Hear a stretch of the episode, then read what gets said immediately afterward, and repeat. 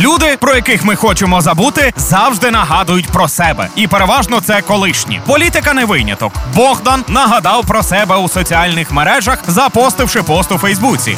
Друзі, ха, дуже скучаю за вами, не сплю, не їм. Вірю, скоро всі ви будете займатися тим, що вам подобається. Але то таке. До допису він додав своє фото, на якому він нібито на Сейшелах, досить недешевому курорті. Підсумував свій пост Богдан фразою колишнього прем'єра Російської Федерації Дмитра Медведєва. Денег нет. Вы держите здесь. От є така, знаєте, категорія людей тролі називається. Богдан це верховний троль, навіть схожий трохи. Не те, щоб я хотів цим порівнянням когось образити. Тому, якщо зараз мене слухають тролі, я перепрошую. Але мені цікаво, от коли шахтарям місяцями не видають зарплату, коли вчителі отримують мізерні доходи від своєї роботи, коли близько 30% українців живе за межею бідності, ти пишеш такий пост і зі всіх ржеш.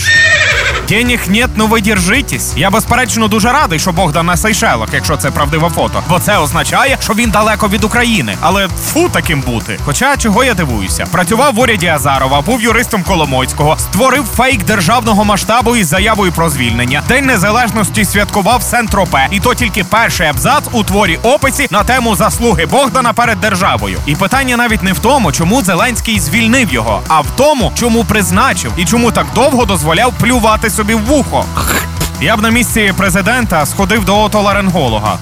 Глянець.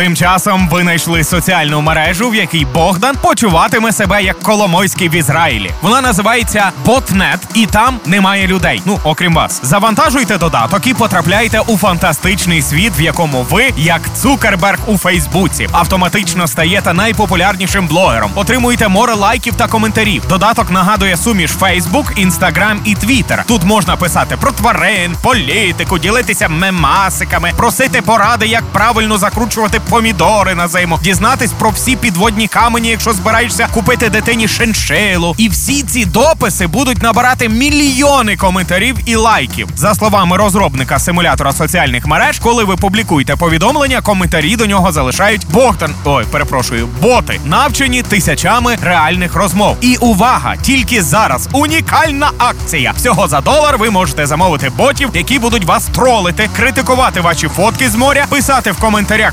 відписка, коли знають, що ви голосували за Порошенка або навпаки за Зеленського, і взагалі створять негативну ворожу атмосферу. Після того як ви додасте цю функцію від справжнього Фейсбуку, фейковий не відрізниш. З іншого боку, якось нудно буде без твоїх придуркуватих френдів. І якщо кожен твій пост набиратиме море лайків, то втрачається якась інтрига, і ти перестаєш кожні 5 хвилин перевіряти смартфон, щоб глянути, скільки народу вже поставили палець вверх. А який тоді зміст взагалі щось публікувати? Ну не знаю, треба подумати. Великим плюсом порівняно з оригінальним Фейсбуком є те, що у ботнеті немає Богдана. А може я й перейду.